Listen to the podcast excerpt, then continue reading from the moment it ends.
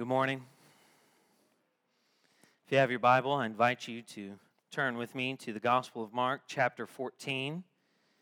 Our time together this morning will be greatly helped by you following along in a copy of God's Word there in your seat. If you do not have a Bible with you, you should be able to find a Bible underneath the seat in front of you or near you. If you don't have a copy of God's Word that you can call your own, we'd love for you to take that home with you today. Please consider that our gift to you. If you are a guest with us, we're in the midst of a series of sermons. We've been studying the Gospel of Mark for quite some time now. We're in the final week of Jesus' life, right before he goes to the cross to die for the sins of his people. Today we're going to begin reading in Mark chapter fourteen, verse sixty-six. Mark, Mark writes, under the inspiration of the Holy Spirit, and he speaks to us with the same authorities of Jesus Christ himself. We're here speaking to us today. And as Peter was below in the courtyard, one of the servant girls of the high priest came. And seeing Peter warming himself, she looked at him and said, "You also were with the Nazarene, Jesus."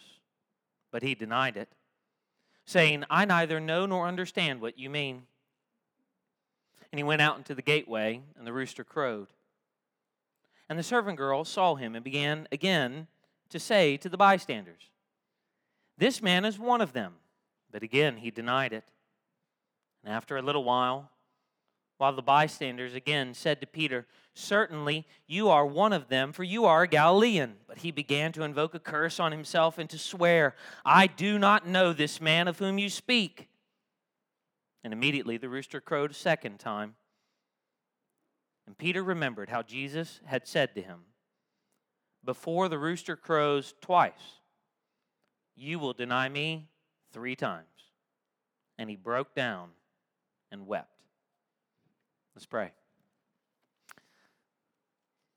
Father, we pray that you would help us now to understand your word. We've sung together and asked you to speak. Now we ask that you would open our ears so that we might hear, and our eyes so that we might see the truth of God as it has been decisively revealed in your word.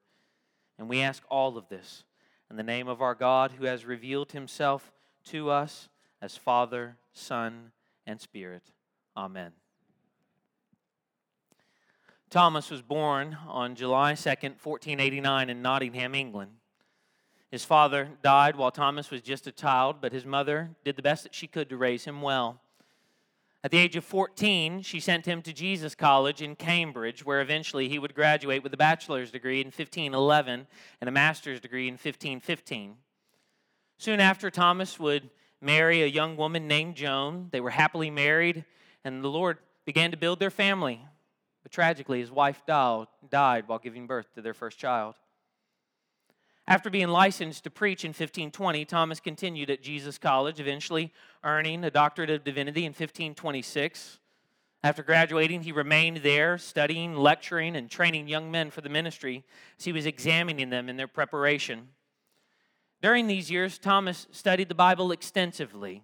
He read widely, he studied broadly, and as he did, he began to see the teachings of the Roman Catholic Church were in error, but he did not immediately break away from the church.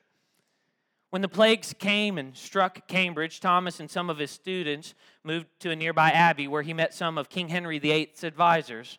And one of the main topics of discussion that they found themselves in at that time was the divorce that King Henry the Eighth wanted from his wife Catherine.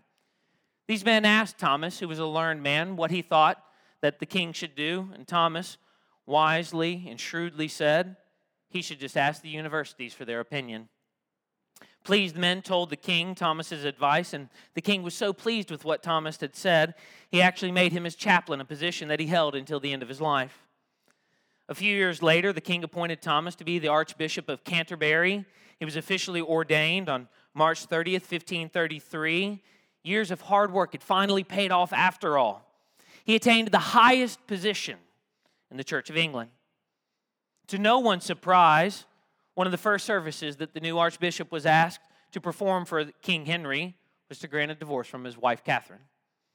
After the divorce, Thomas validated Henry's marriage to Anne Boleyn, and because she was a Protestant, that made his life and the life of the reformers a lot easier at the time. Thomas' new position included travel, and he traveled broadly, and it was during these travels that he met some of the reformers in Germany, most notably Martin Luther. He began to read his books. Over time, he started to have correspondence with others like Martin Bucer and Heinrich Bullinger, relationships that led to a firmer grasp of the Reformation teaching of the doctrine of justification by faith. But throughout it all, despite travel, prestige, fame, even knowing a king, he showed himself to be a very humble man, teachable, gentle. He had learned to repay evil with good, so much so that it was often said of him, if you want to make the archbishop your friend, the surest way is to wrong him. But the same gentle character was a flaw. He was not always firm when he needed to be. Thomas agreed with King Henry that the Pope should no longer rule over the Church of England, and he was instrumental in getting Tyndale's English Bible translation into every church, and an edition of the entire Scriptures completed in fifteen thirty-seven, dedicated to King Henry the Eighth himself, was then presented to Thomas. And after showing it to the king, he asked for royal, quote, license, that the same may be sold and read of every person without danger of any act, proclamation, or ordinance heretofore granted to the contrary.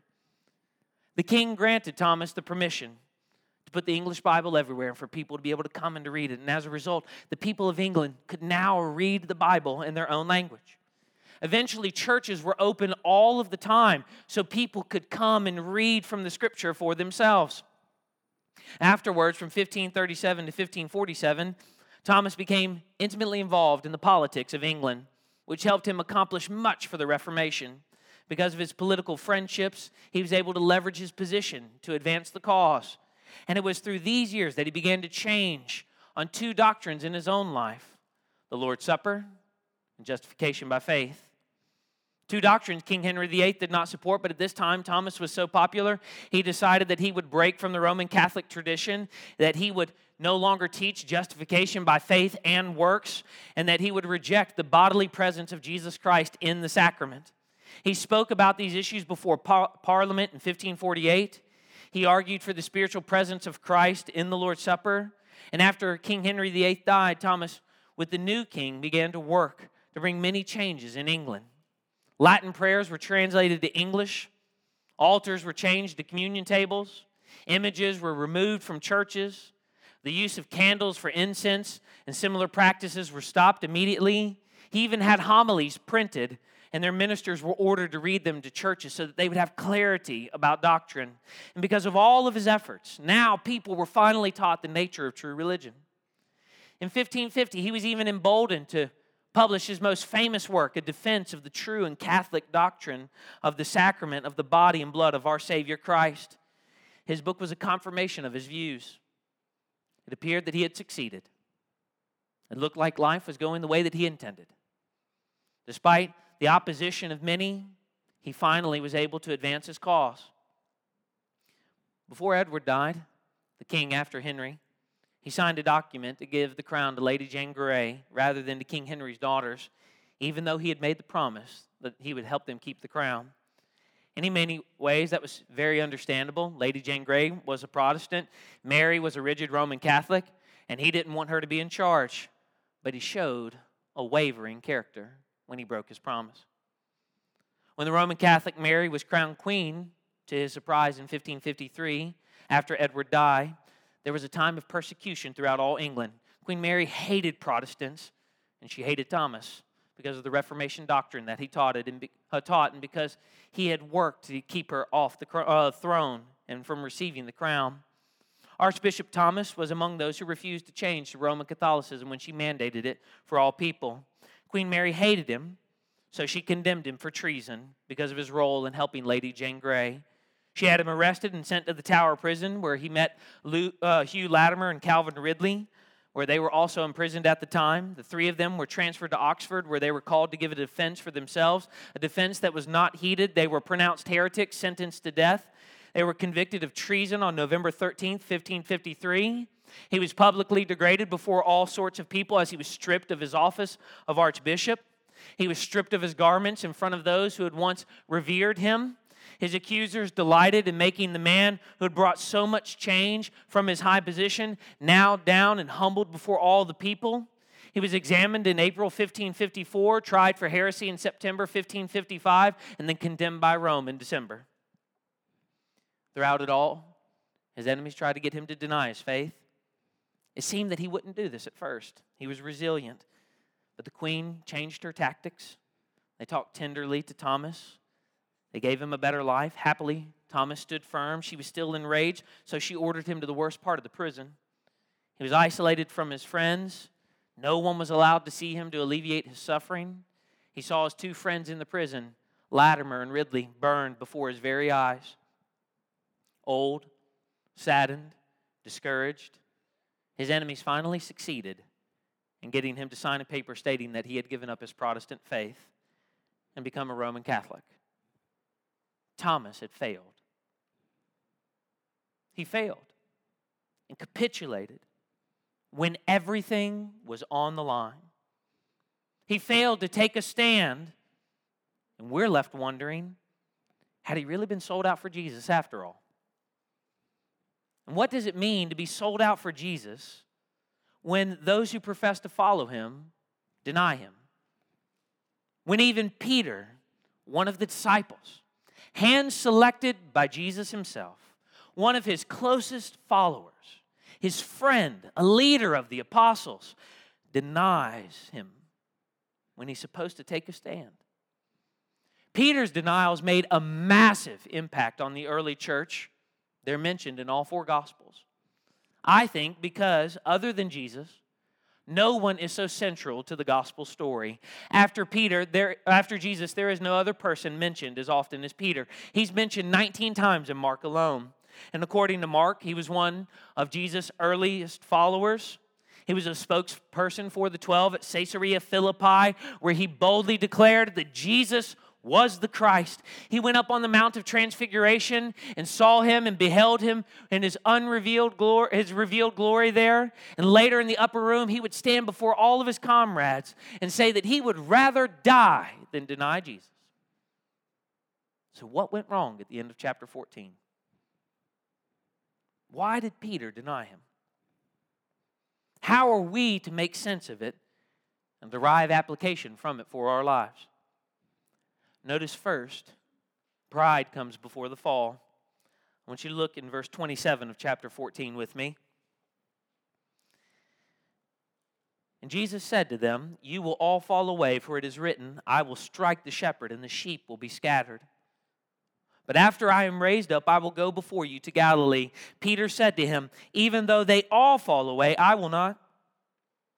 And Jesus said to him, "Truly I tell you, this very night, before the rooster crows twice, you will deny me three times." But he said emphatically, "If I must die with you, I will not deny you." And they all said the same. Now look again at our text today. Look in verse sixty-six. "And as Peter was below in the courtyard, one of the servant girls of the high priest came, and seeing Peter warming himself, she looked at him and said, 'You also were with the Nazarene, Jesus.' But he denied it, saying, 'I neither know nor understand what you mean.' And he went out into the gateway, and the rooster crowed, and the servant girl saw him and began to say again to the bystanders, 'This man is one of them.' But again he denied it. And after a little while, the bystanders again said to Peter, 'Certainly you are one of them, for you are a Galilean.' But he began to invoke a curse on himself and to swear, 'I do not know this man of whom you speak.'"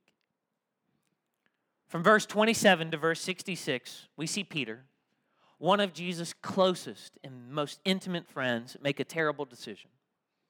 Not just once, but three times. At the worst possible time in Jesus' life, even though Jesus had warned him that he would do it. Just notice the threat of sin in that. We can be warned by Jesus, and we are in the pages of Scripture, as Peter was in the upper room, and still succumb to it. Christians, we know that the enemy prowls like a roaring lion, yet our guard is down. We know that we are waging warfare against spiritual forces, yet we do not prepare ourselves. Proud, confident, full of himself, oblivious, thinking very positively, fallen. Peter's boast in verses twenty-seven through thirty-one is set in direct contrast to the insufficiency of his own strength when the trial actually comes in verses sixty-six through seventy-one. So by the end of the chapter, his boasts are now revealed to be lies. Far from following Christ in all circumstances, I will never deny you. He won't even own Jesus before a slave girl. Jesus, who had known Peter, had taught him, had healed his own wife's mother of sickness and saved him from drowning at sea and sent him on mission with his own authority and power. Peter denies him. Hours after his boast, on an evening when Jesus needed him most, he says, verse seventy-one, I do not know this man of whom you speak. What went wrong between sunset and sunrise? What goes wrong for us between getting in the car and parking it here? What goes wrong between Sunday morning and Sunday evening, or Sunday and Monday? Look up at verse, verse fifty-four.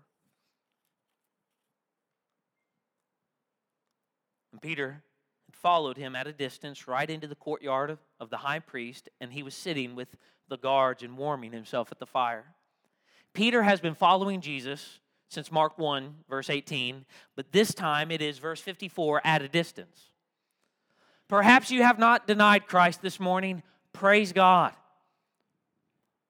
But I wonder, are you setting yourself up for it by following Jesus in a less obvious way? Have you sought to put verse fifty-four, distance, between yourself and the Savior that you profess to love, so that your friends won't chastise you for your faith in Christ, or so that your colleagues will actually be your friends? Or perhaps it's more subtle this morning, when frontal attack doesn't work, and many times it doesn't. The enemy just sneaks around and tries to come in through the side door. If I leave early tomorrow, you'll tell them I was here the whole time, won't you? No one will know if I don't claim all of my cash tips at the end of the night, or if I actually tip my waiters and waitresses fairly after a meal. Taxation is theft. I'm not paying anything. It's just a little money on the side. Who would notice? Friends, the danger of denial is found in the myriad of ways that we put distance between ourselves and our Savior. Believer, are you putting distance between yourself and your Savior? Are you creating distance between the Christ that you profess to love by the way that you follow Him in the midst of the week? Shorten it immediately. Confess it right now. Do not delay another moment. Do not get to the end of this service or leave here today without asking Christ for forgiveness and for strength that only He can give. Hear afresh the warning from Genesis. Sin is crouching at the door. Its desire is for you, but you must rule over it. While Jesus was giving the good confession, are you the Christ, the Son of the Blessed, to which Jesus boldly replied, unquestioningly, I am? At the same time, Peter was in the courtyard giving a false profession. Certainly you are one of them, for you are a Galilean. But he began to invoke a curse on himself and to swear, I do not know the man of whom you speak. And as Matthew Henry noted, it does not appear that he was challenged or even in danger of being prosecuted as a criminal, but only bantered and ridiculed as a fool. The prideful boasts of Peter came to nothing when the threat was not even that great. Just see it in the text. The first, verse sixty-seven, is before a servant girl alone. He didn't even have to answer her. The second, verse sixty-nine, is just before the servant girl and some unidentified bystanders. And the third, verse seventy, is merely before onlookers. No one in authority, No one issuing threats. No one even important enough to name. Friends, we learn from Simon Peter that pride weakens us so that we are more susceptible to sin. Why do you care so much about what other people think about you? Pride. Why do you care what they think about your life or your posts or your vacation or your job or your clothes or your children or the way you speak or what you read or how you do it? Pride. And we learn from Simon Peter that pride sets us in opposition to God. Turn with me to First Peter chapter five. This is one of those times you're going to need to move over there with me. If you don't know where it is, just go closer to the end of the New Testament. First Peter chapter five. A little before Revelation. About twenty-five to thirty years after the denials of Christ, Peter wrote to encourage exiles, a group of people who have been exiled because of their profession of faith in Christ. Peter is encouraging them so that they would not deny the faith, so that they would actually keep the faith. And though he does not mention it explicitly, as he's encouraging them in the face of persecution, I cannot help but wonder that he might have been thinking of this night when one of the things he wrote to them was this in First Peter chapter five, verse five. God opposes the proud, but gives grace to the humble. Not pride is bad and humility is better. Or pride is evil and humility is good. But pride sets us in direct opposition to God. Pride sets the believer against God. God stands against the prideful person. He opposes them. Friends, I wonder if that's how you think of pride. How we think of pride in our lives individually, in the life of the church. Where we are proud, we are deceived. And we are in grave danger. Just think of the last few hours of Peter's life. He had begun the night so proud, verse twenty-nine. Even though they all fall away, I will not. He had begun the night so proud, verse thirty-one. If I must die with you, I will not deny you. By the end of the night, verse seventy-two, he broke down and wept. Brothers and sisters, are you proud? Are you living a prideful life? One that is looking for exaltation and self-aggrandizement, where other people think highly of you. See, the irony is, is that many of us don't actually even want to be great people. We just want to be thought of as great by other people. We want to be perceived as great by other people because we are so proud. Simon Peter tells us that we are in opposition to God. And what can we do about it? Confess our sins. Confess your sins to God. Confess your sins to fellow believers, especially to other believers who you might be embarrassed to confess them to, so that they would know the real you. Because otherwise, pride will make you think that the dangers in your life are far smaller than they actually are.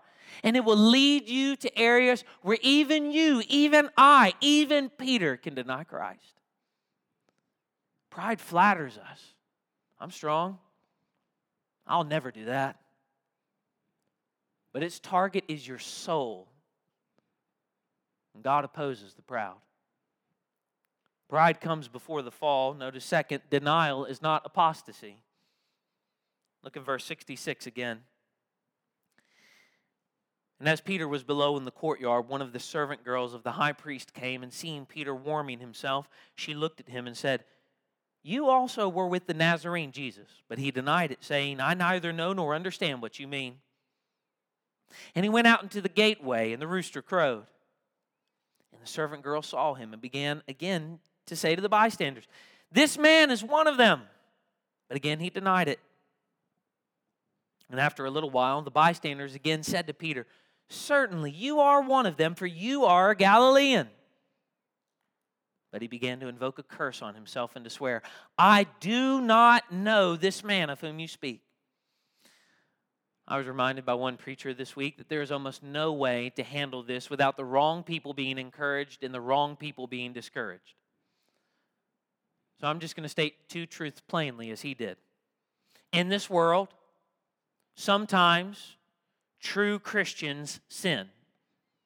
And that is not contrary to the teaching of First John.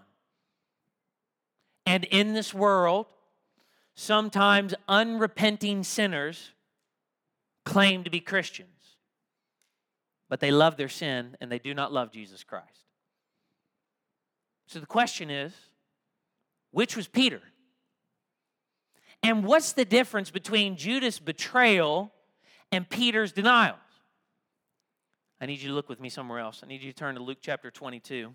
This is one of those times where reading Mark's gospel alongside another gospel account actually helps us make sense of what seems to be a semantic argument. The type of questions that we have. Well, what's the real difference between betrayal and denial and abandonment? All of those are bad, right? Well, they all are. So why is Judas lost and Peter saved? Luke chapter twenty-two, verse thirty-one. Helps us. Jesus said these words to Peter, Simon, Simon, behold, Satan demanded to have you, that he might sift you like wheat. But I've prayed for you, that your faith may not fail. And when you have turned again, strengthen the brothers. Peter was a true Christian who sinned.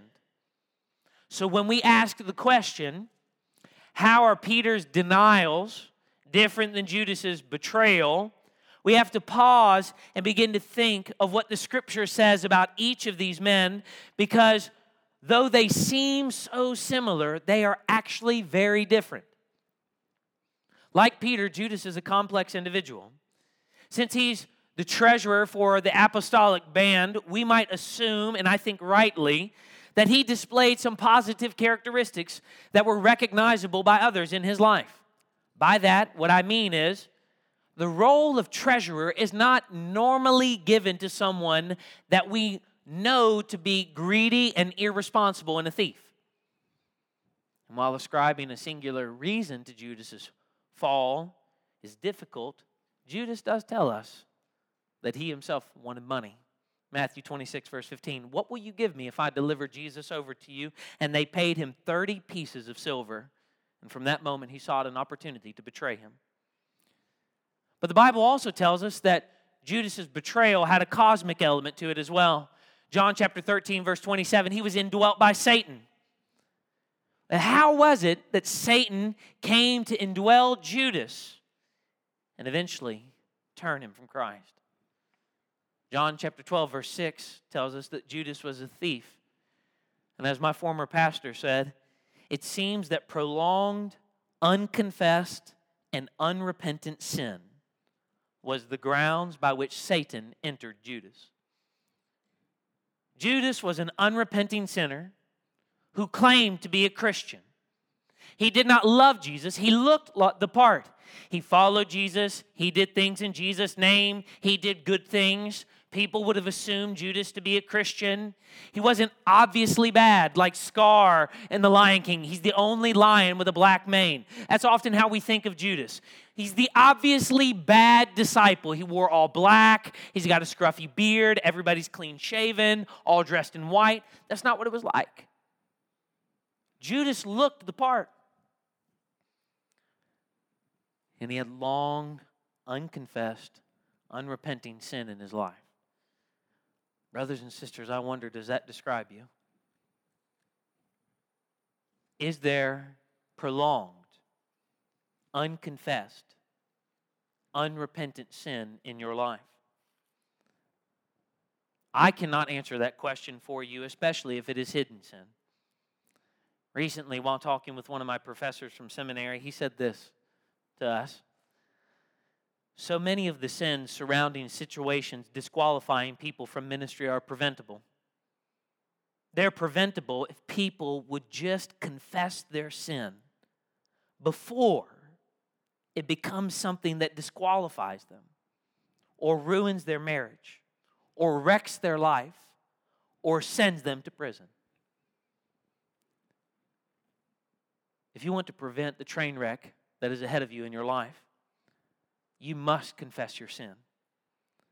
Brothers and sisters, if you are even remotely convicted right now, that is the Spirit of Christ. Repent of your sins. If your heart is beating fast and you're thinking, if people knew what I did, here's the truth. If any of us knew what everyone else did and thought, we would all think terribly of each other. God saves repentant sinners. If you are scared, so is everyone.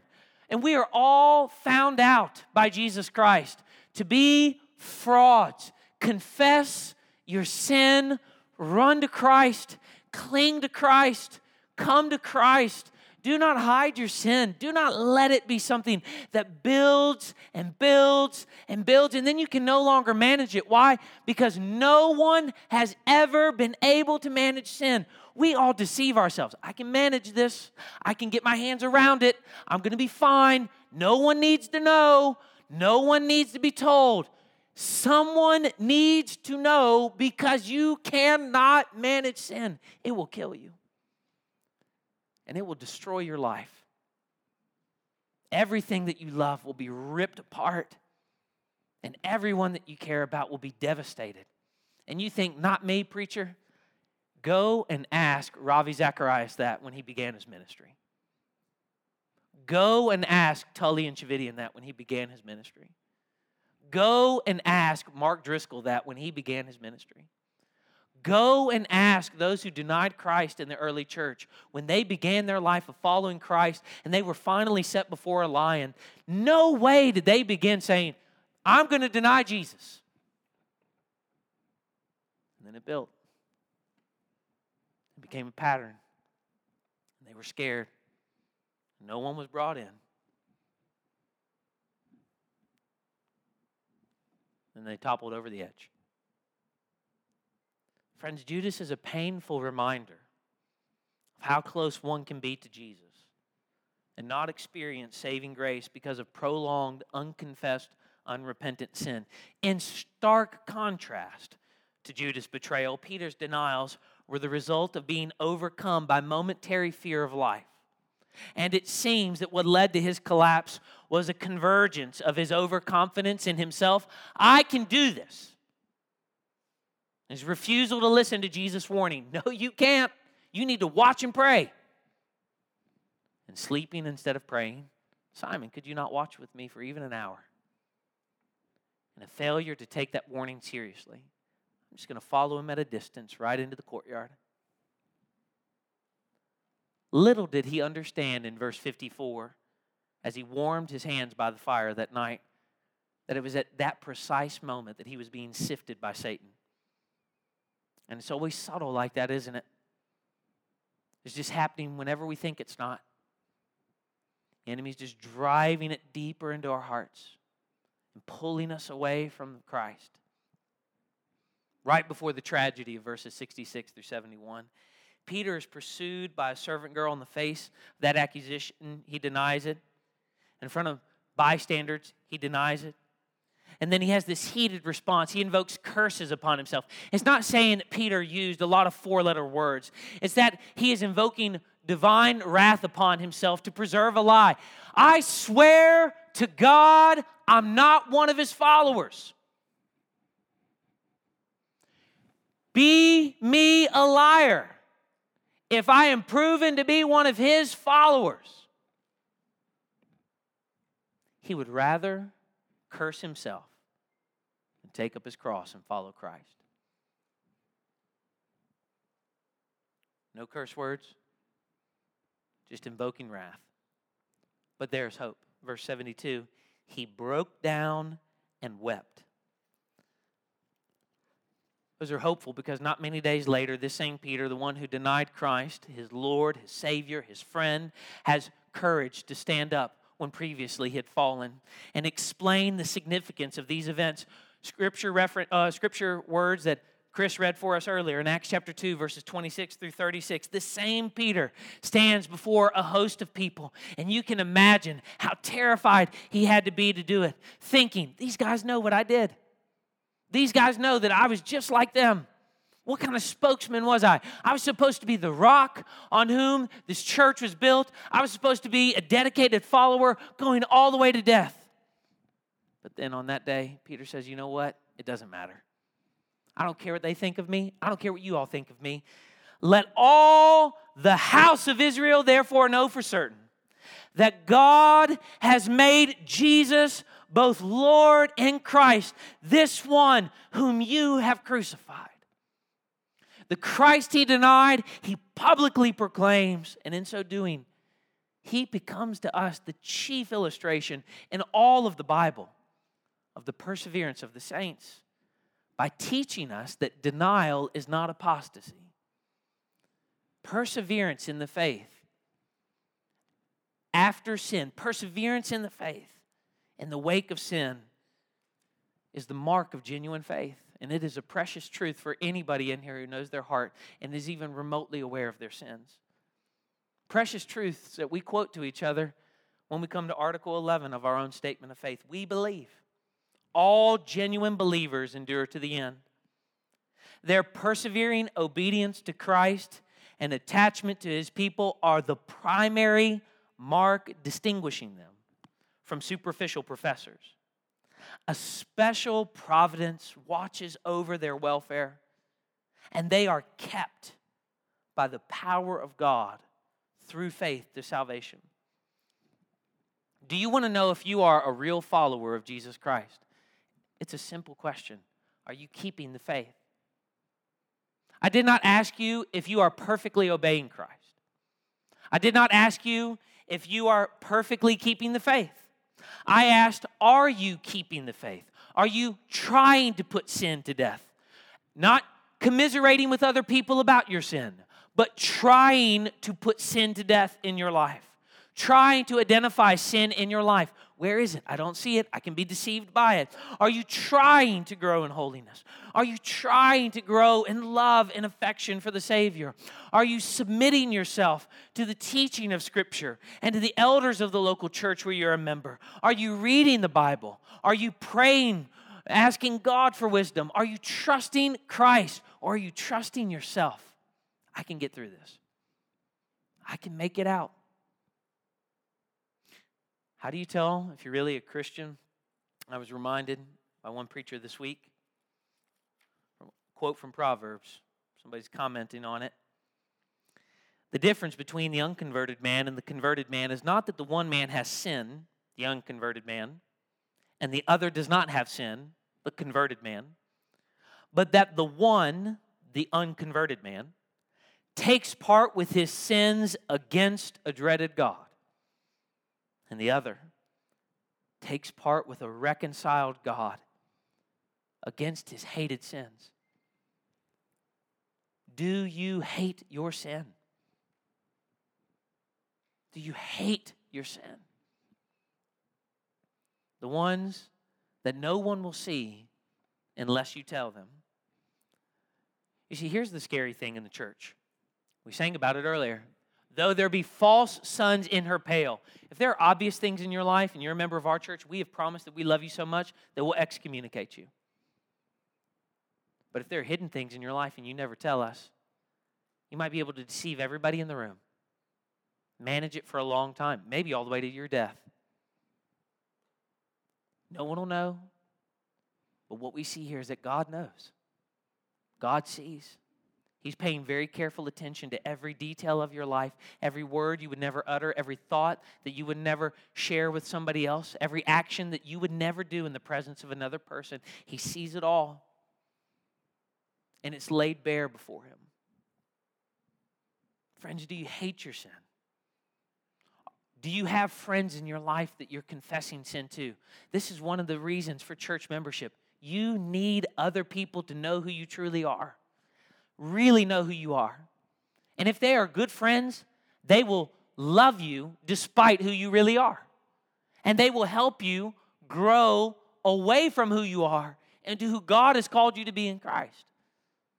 Are you being a good friend to other people? I can guarantee you that perhaps somebody has tried to come to you and to confess sin, just like perhaps you've done that for other people, and you've tried to fleece the issue, but because you weren't listening, you didn't carry on and ask the follow-up question, and they say something like, you know, I'm really struggling, and you're like, we all struggle. Stop and say, what are you struggling with? How can I help you? What's going on? Tell me about it.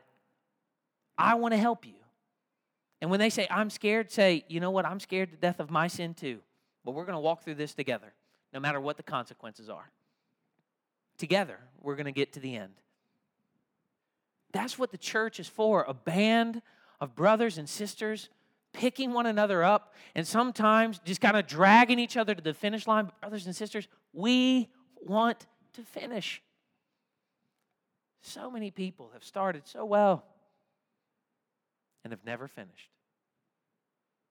And I'm going to say perhaps that's because they never let their friends in the church know who they really are. You want to know why we care about life group? That's why. I don't care if you meet together in each other's homes and eat food, good or bad, and sing songs, off key or not. I care about you building friendships with one another so that you can make it. That's what your pastors care about. You need one another. And if in the rare case you think, I know no one, God has given you pastors. We would love to help you. Come to us. And if we're honest, we tell you we're scared of our sin too. Just as he finishes speaking, verse seventy-one, a rooster, verse seventy-two, crows, and Peter suddenly remembers. Can you imagine what that felt like for Peter? It just all comes crashing on him in that moment. And he remembers Jesus' prophecy that he would deny him. He's completely broken. But it is when he is completely broken that he learns the joy of true forgiveness. Pride comes before the fall. Denial is not apostasy. Notice third, repentance is more than regret. Look at verse seventy-two. And immediately the rooster crowed a second time, and Peter remembered how Jesus had said, before the rooster crows twice, you will deny me three times. And he broke down and wept. As we've seen throughout all of Mark chapter fourteen, Mark, in Mark's gospel, Peter and Judas are placed side by side in this chapter. They're placed side by side for our instruction. Both fail, but while one is lost, the other is saved. So we have to ask ourselves, what did, what was the difference? Where did the difference lie? I think it's found in verse seventy-two. As Peter remembered the Lord's word, wept bitterly, and turned to Jesus for forgiveness. At that moment, he placed his hope in the promise of restoration Jesus had given to him. The very words that we read earlier in Luke chapter twenty-two. Simon, Simon, now notice, I don't think any of that's recorded by accident. He doesn't say Peter, rock. He says, Simon, Simon, behold, Satan demanded to have you, that he might sift you like wheat. But precious words from our Savior. But I have prayed for you, that your faith may not fail. You will be sifted, but your faith will not fall. And when you have turned again, strengthen the brothers. Whereas Judas had no hope, only regret, Peter despaired of self and found hope in Christ and in his word. Of all men, perhaps in the New Testament, Peter is the clearest example of the teaching of Psalm one thirty. If you, O Lord, should mark iniquities, O Lord, who could stand? But with you there is forgiveness, that you may be feared. I wait for the Lord, my soul waits, and in his word I hope. How do you receive forgiveness that only God can give? First, the Bible tells us that you have to recognize that you're a sinner. The Bible says that absolutely every single person has fallen short of the glory of God. And then you have to learn that the consequence of that revelation about yourself is what the Bible says about death. The wages of your sin is death. The only thing you've ever learned, earned by the life that you've lived is death and damnation. As a result of your sin, you will die. Not just once, but twice if you do not turn to Christ. You will die a physical death, and you will die an eternal death if you do not do something about your sin. And it is in that moment that we finally come to the realization of our desperate need for a Savior. You see, everybody in this room has something in common. We all stand as sinners in desperate need of Jesus Christ to forgive us of our sins. But the Bible says these wonderful words, that while we were still sinners, Christ died for us. Not after you figured it out. Not after you were able to get it under control. While you were still a sinner, estranged from God, deserving hell and the darkest corner of hell for all of eternity, Christ died and plucked you out of the fire and set you free. An amazing grace of God. He died for us in our place as our substitute for our sins, so that we might be forgiven if we would repent of our sins and place our faith in Him. Friends, you can do that right now. Believer, repent afresh of your sins. Unbeliever, repent of your sins right now, from the sin that is dogging you and derailing your life and disrupting your life. Cling to Christ. Come to Christ. Trust the promises of His Word. Again, it is in the Bible that we receive these wonderful truths and promises. If you confess your sins, He will never cast you out. He is faithful and just to forgive you of your sins. His mercy is more. It is greater than your greatest sin. And He will condescend to lift up your head so that you might see His countenance and behold God in Christ. Trust the Savior today. Do not wait. Do not wait another moment. Do not hold onto that sin. What dignity do you have in preserving that sin away from other people? It will send you to hell. And if you have questions about that, I'd love to talk to you. I'll be in the courtyard after the service. Our elders, but frankly, all of our members would love to talk to you. Grab one of them and ask them, how do I flee from this sin and cling only to the Savior?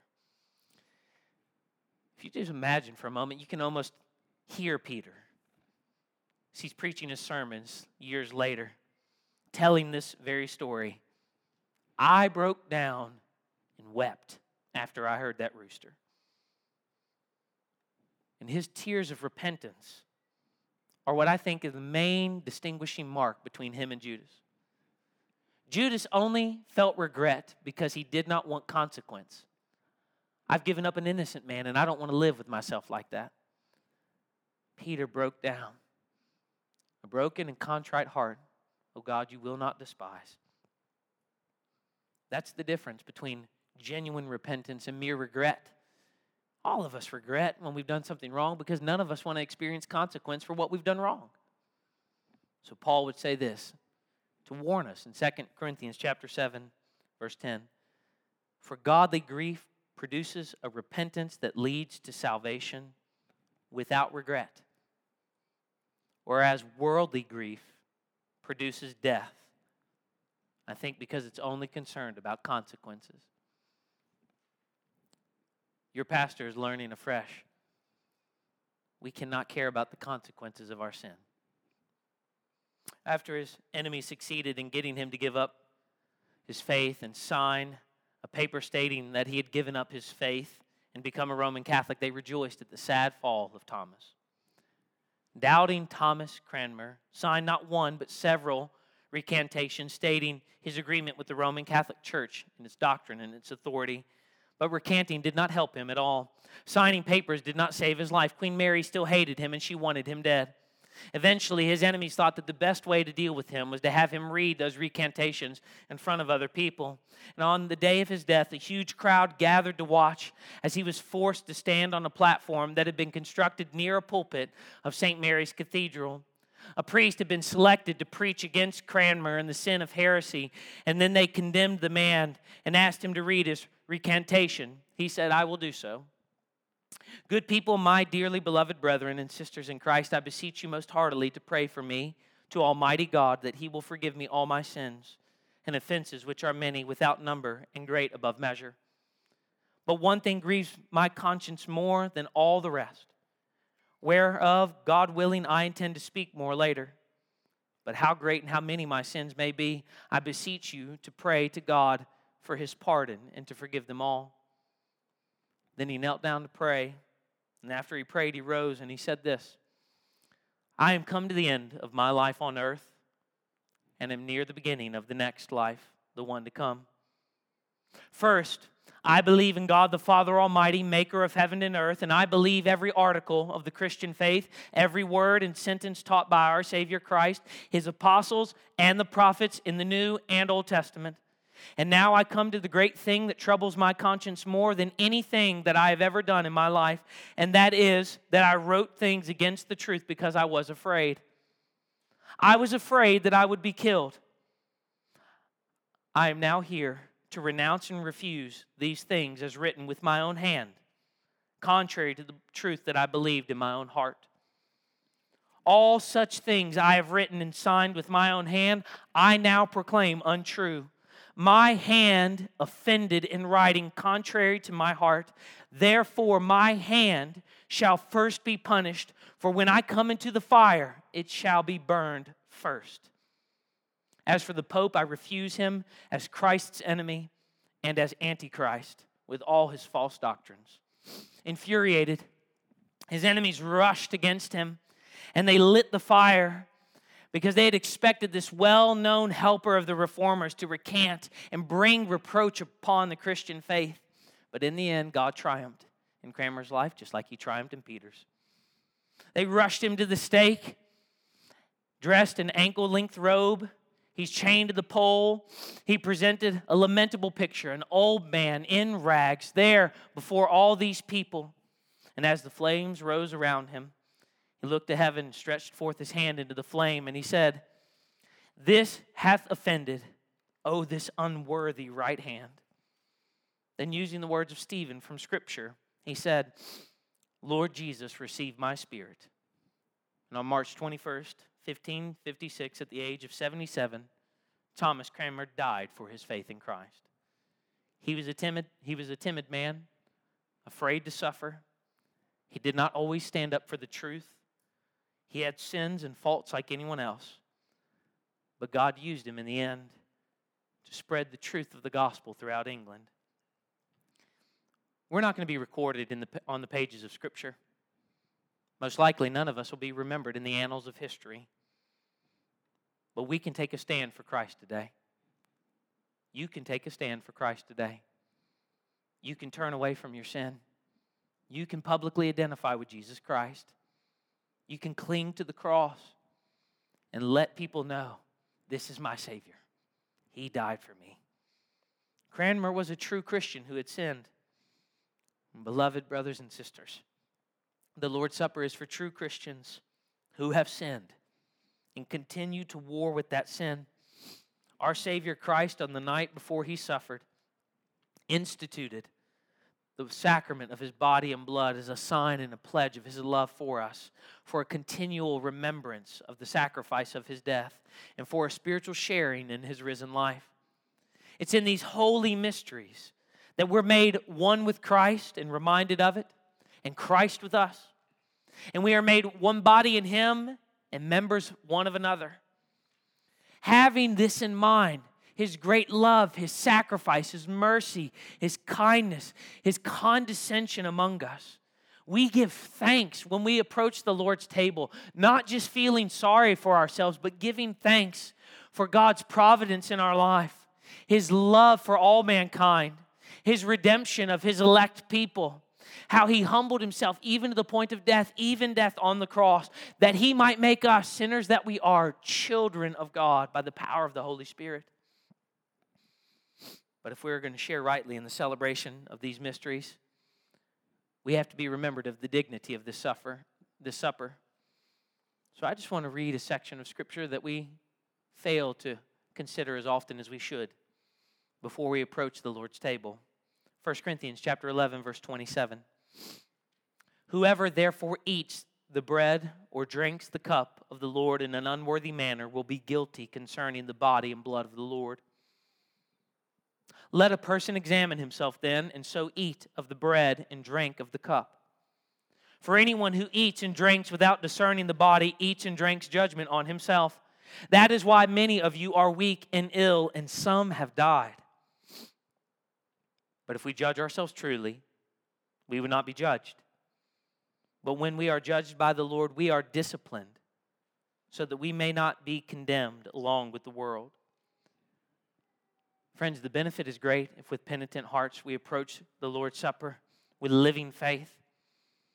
But Paul tells us that the judgment is also great if we do that in a trifling way and do not examine our own hearts. Is there unrepentant sin in your life right now? Conscious sin that you are aware of? The most godly thing that you can do is abstain from the Lord's Supper today. If there's someone you're estranged from, you refuse and uh, have refused to forgive them, or have not sought their forgiveness, the most godly thing that you can do is abstain from the Lord's Supper today. But if you've acknowledged those sins, if you have trusted Christ, if you are trying to beat them down and put them to death, brothers and sisters, we invite you to the table. We invite you to the table to come and to be reconciled with one another as we are reconciled to our God as we partake of this most heavenly food. Brothers and sisters, in your preparation, hear the word of the Lord afresh. If we confess our sins, He is faithful and just to forgive us our sins and cleanse us from all unrighteousness. Repentance from sin removes doubt, it gives assurance, and it strengthens our faith. To Christ our Lord, who loves us and washed us and gave Himself up for us. If you've repented of your sins and trusted in Jesus Christ, if you've been baptized, if you are a member in good standing of an evangelical church that preaches the same gospel that this church preaches, we invite you to participate in the Lord's Supper with us. If you didn't get one of the communion kits while we sing the first song in just a moment, you can go to the back and get one. And then after that song, we're going to take the Lord's Supper. I'm going to ask you to stand, I'm going to pray, and then we'll sing together.